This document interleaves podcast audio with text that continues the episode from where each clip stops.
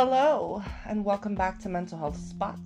This is Oli speaking. If you are under the age of 18, please consult with your parent or guardian or a trusted adult before tuning into my episodes. Okay, so this is going to be a Q&A episode that focuses on answering some of your questions. I chose 5 questions to answer from the questions that I received from my listeners. I received questions via Facebook, via Instagram, and so I went ahead and chose five questions to answer.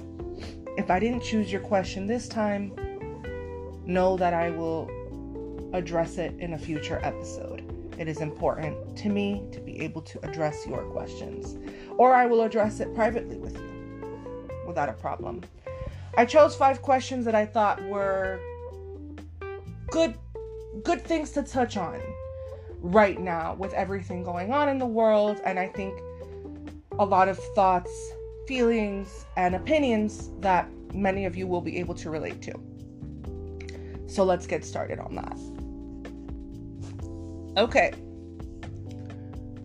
I'm going to go ahead and start with the first question that I received from actually one of my closest friends um, one of the people just dearest to my heart. Do you think it is possible to ever get past insecurities? Mmm, good question. um, yes, I do think it's possible but it's something that's going to require a lot more work than I think many people are willing to put in. And I'm not necessarily suggesting that people are lazy, um, although that is the case with some people. Across the board, when you're battling feelings of depression, inadequacy, anxiety, and what have you, it is very hard to combat that on a regular basis and to really be proactive on a regular basis about essentially confronting your negative thoughts about yourself. It takes work. It takes work because it's a lot easier to just have the negative thought and believe it. Even though it's more painful, more distressing, it's easier to just have the negative thought um, that provokes the feeling of insecurity and just believe it.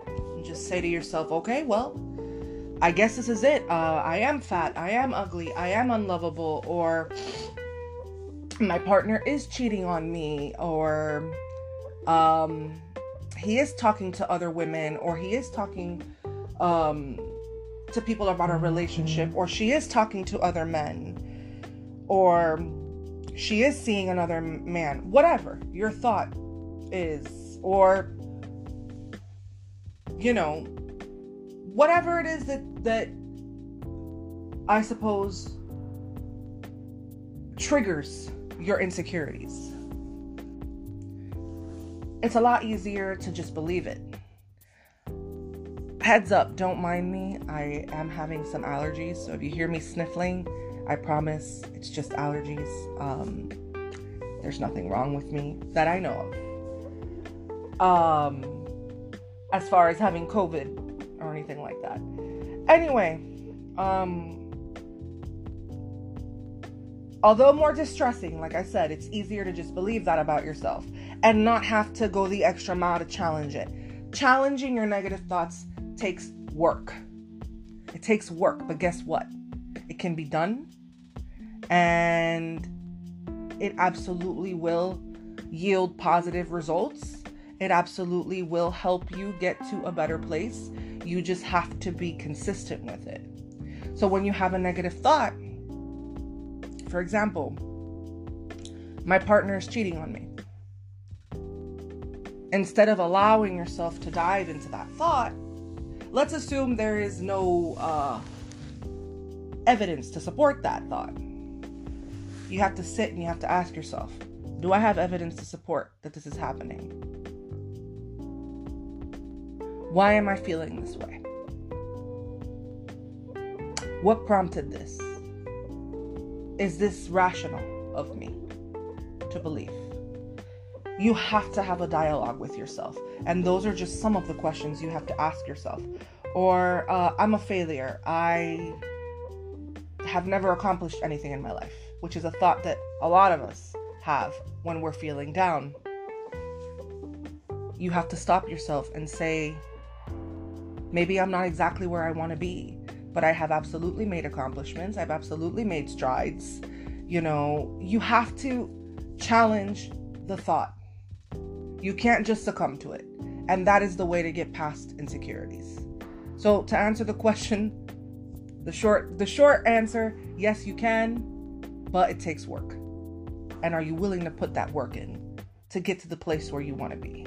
And don't get me wrong, it's easier said than done. Sometimes I'm just like I'm done. I'm I'm done with this self-talk. I just want to I just want to be miserable right now.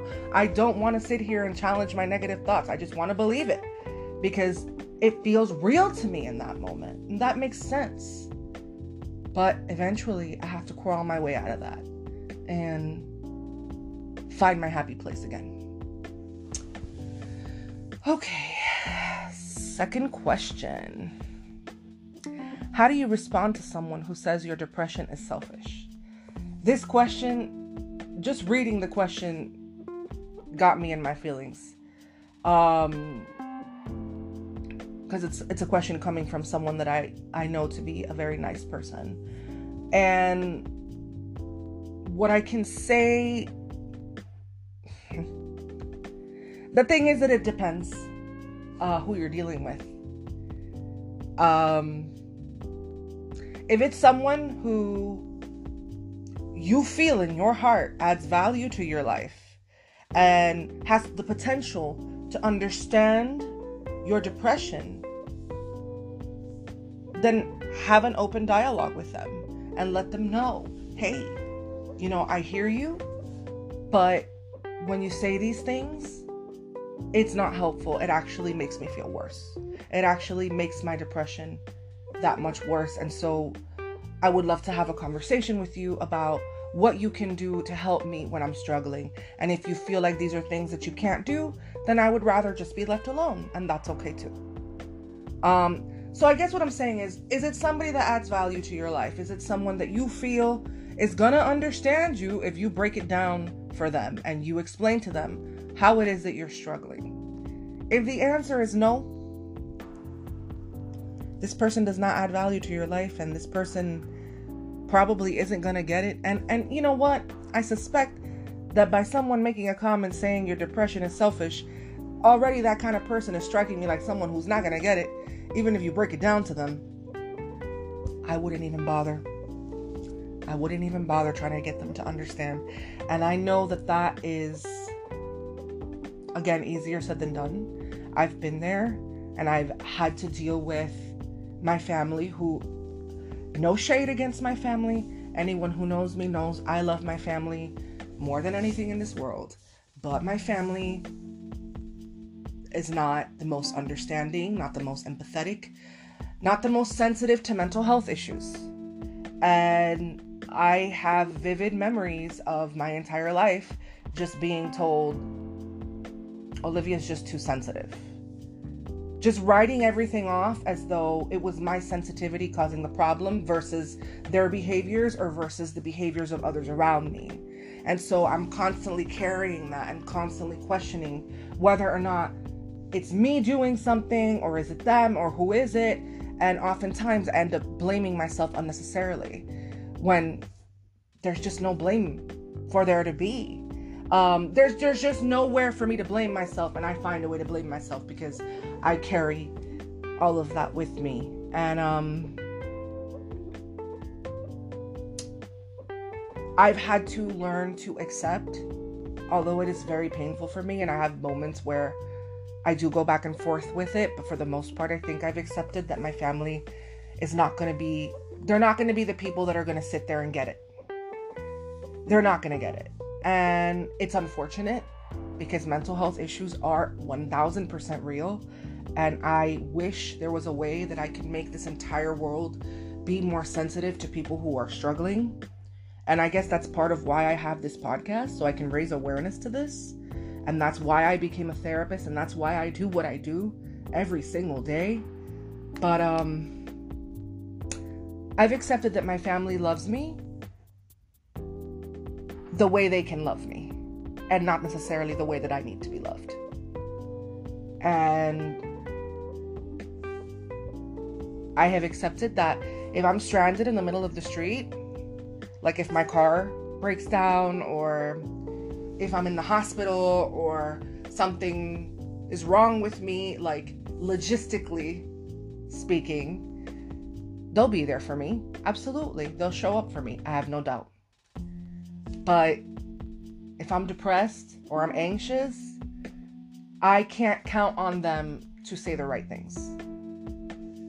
And again, no shade because this is my area of expertise. But there are other things I need to work on, and I recognize that. So none of us are perfect. We're all a work in progress.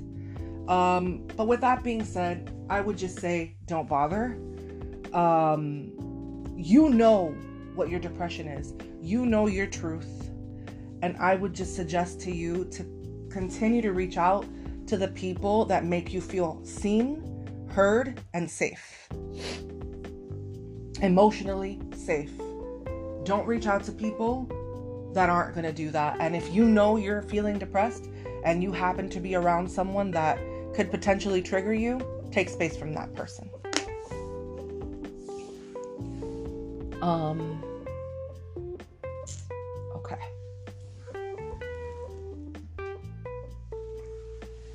Next question. For the hypochondriacs out there, i.e., Olivia, me, I am a self uh, proclaimed hypochondriac. How are you coping with this COVID 19 issue? Um, terribly, to be completely honest. I am panicking all of the time. As a matter of fact, one of my close family members might actually have the virus, so I'm freaking out about that. She has kids and she's very young. She's a year younger than me.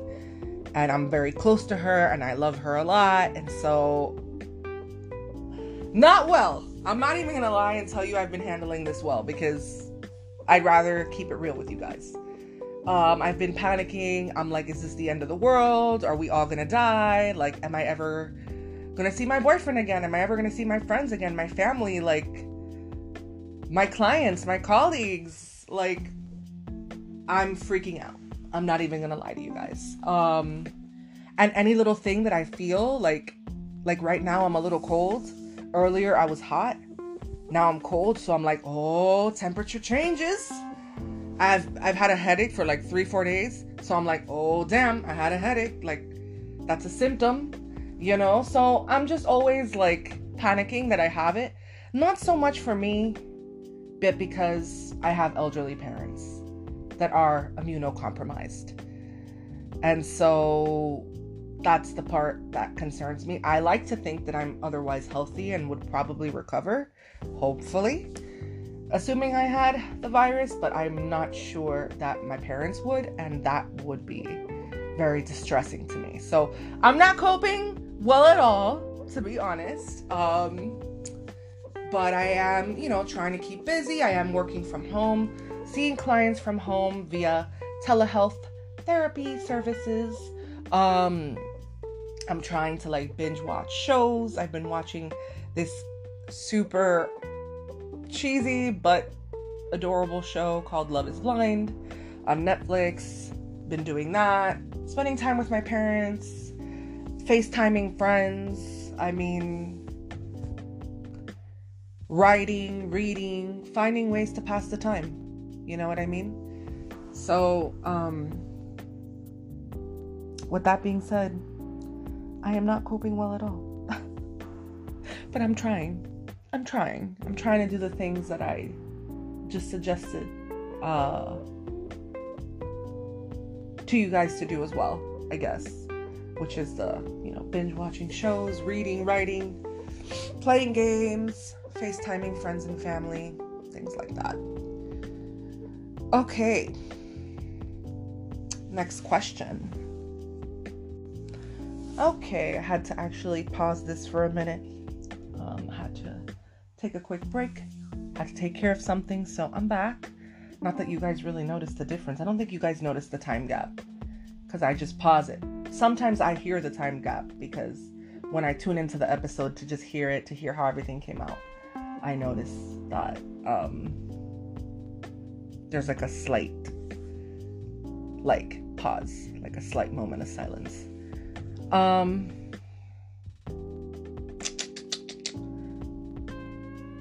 can you please talk about the concept of things being predestined? Um,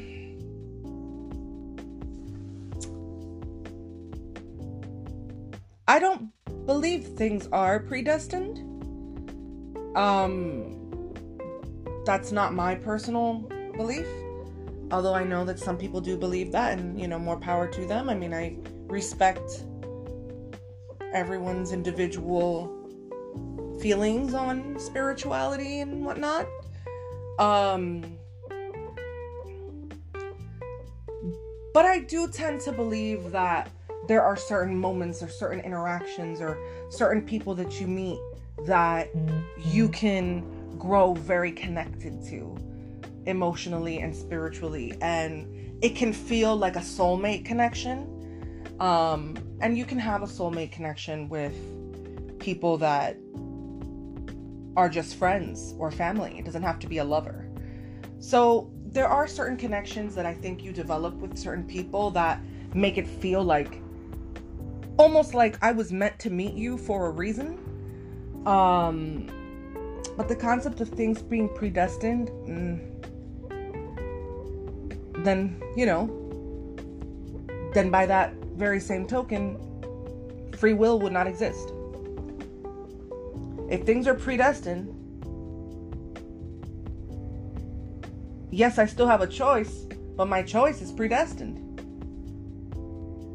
So true free will, true free will would not exist. So interesting question. Thank you for asking it. Um, Last question Why is the world so polarized and so divisive? Um, or why do I think the world is so polarized, rather, and so divisive? Um, whew, um, I could get real political here. um,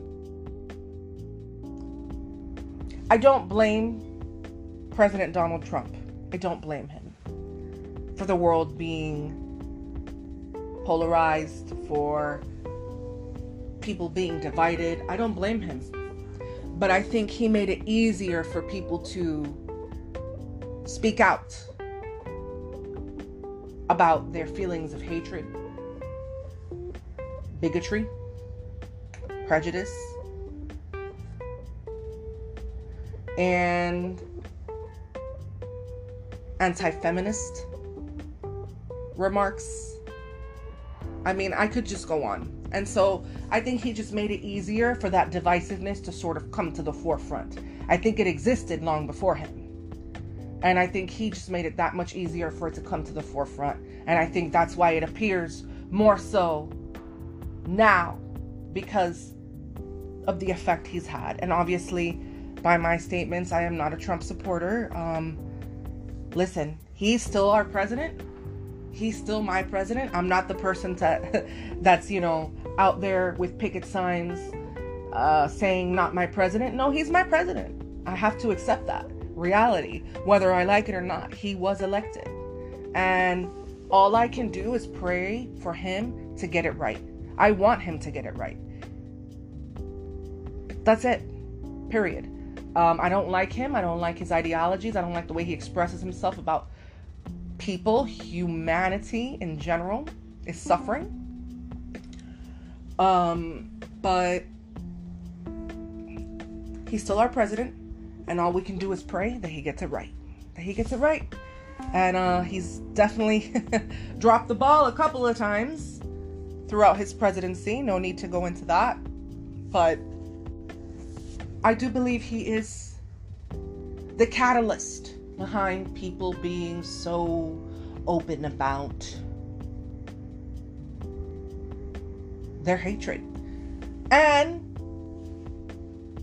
furthermore, he has also inspired people like me and all the other Democrats of the world and, you know, all of the other people that are for human rights, essentially, to speak up even louder about our human rights. And so it just makes it seem more divisive all the way around. Listen, I don't care what you believe. I'll, I'll, I'll put it that way. I don't care if you are anti gays, anti blacks, anti women, as long as you are not actively doing anything to hurt them. And granted, if it were up to me, everyone would be pro gays, pro transgender, you know, pro choice, pro women, pro blacks, Black Lives Matter 1000%. But I can't control that. I can't control that. All I can ask for is that you're not doing anything to hurt these people. And that you can at least support the concept of basic human decency. Basic human decency.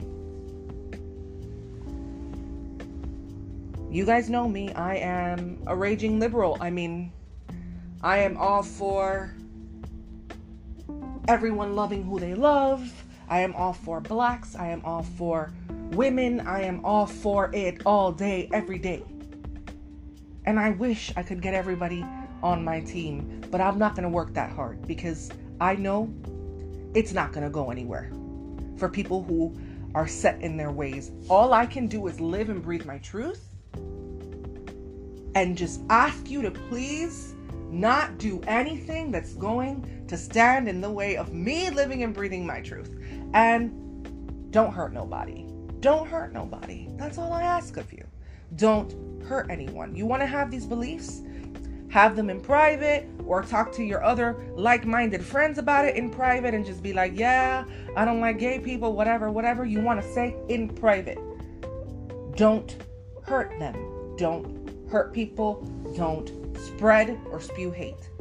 Don't do it.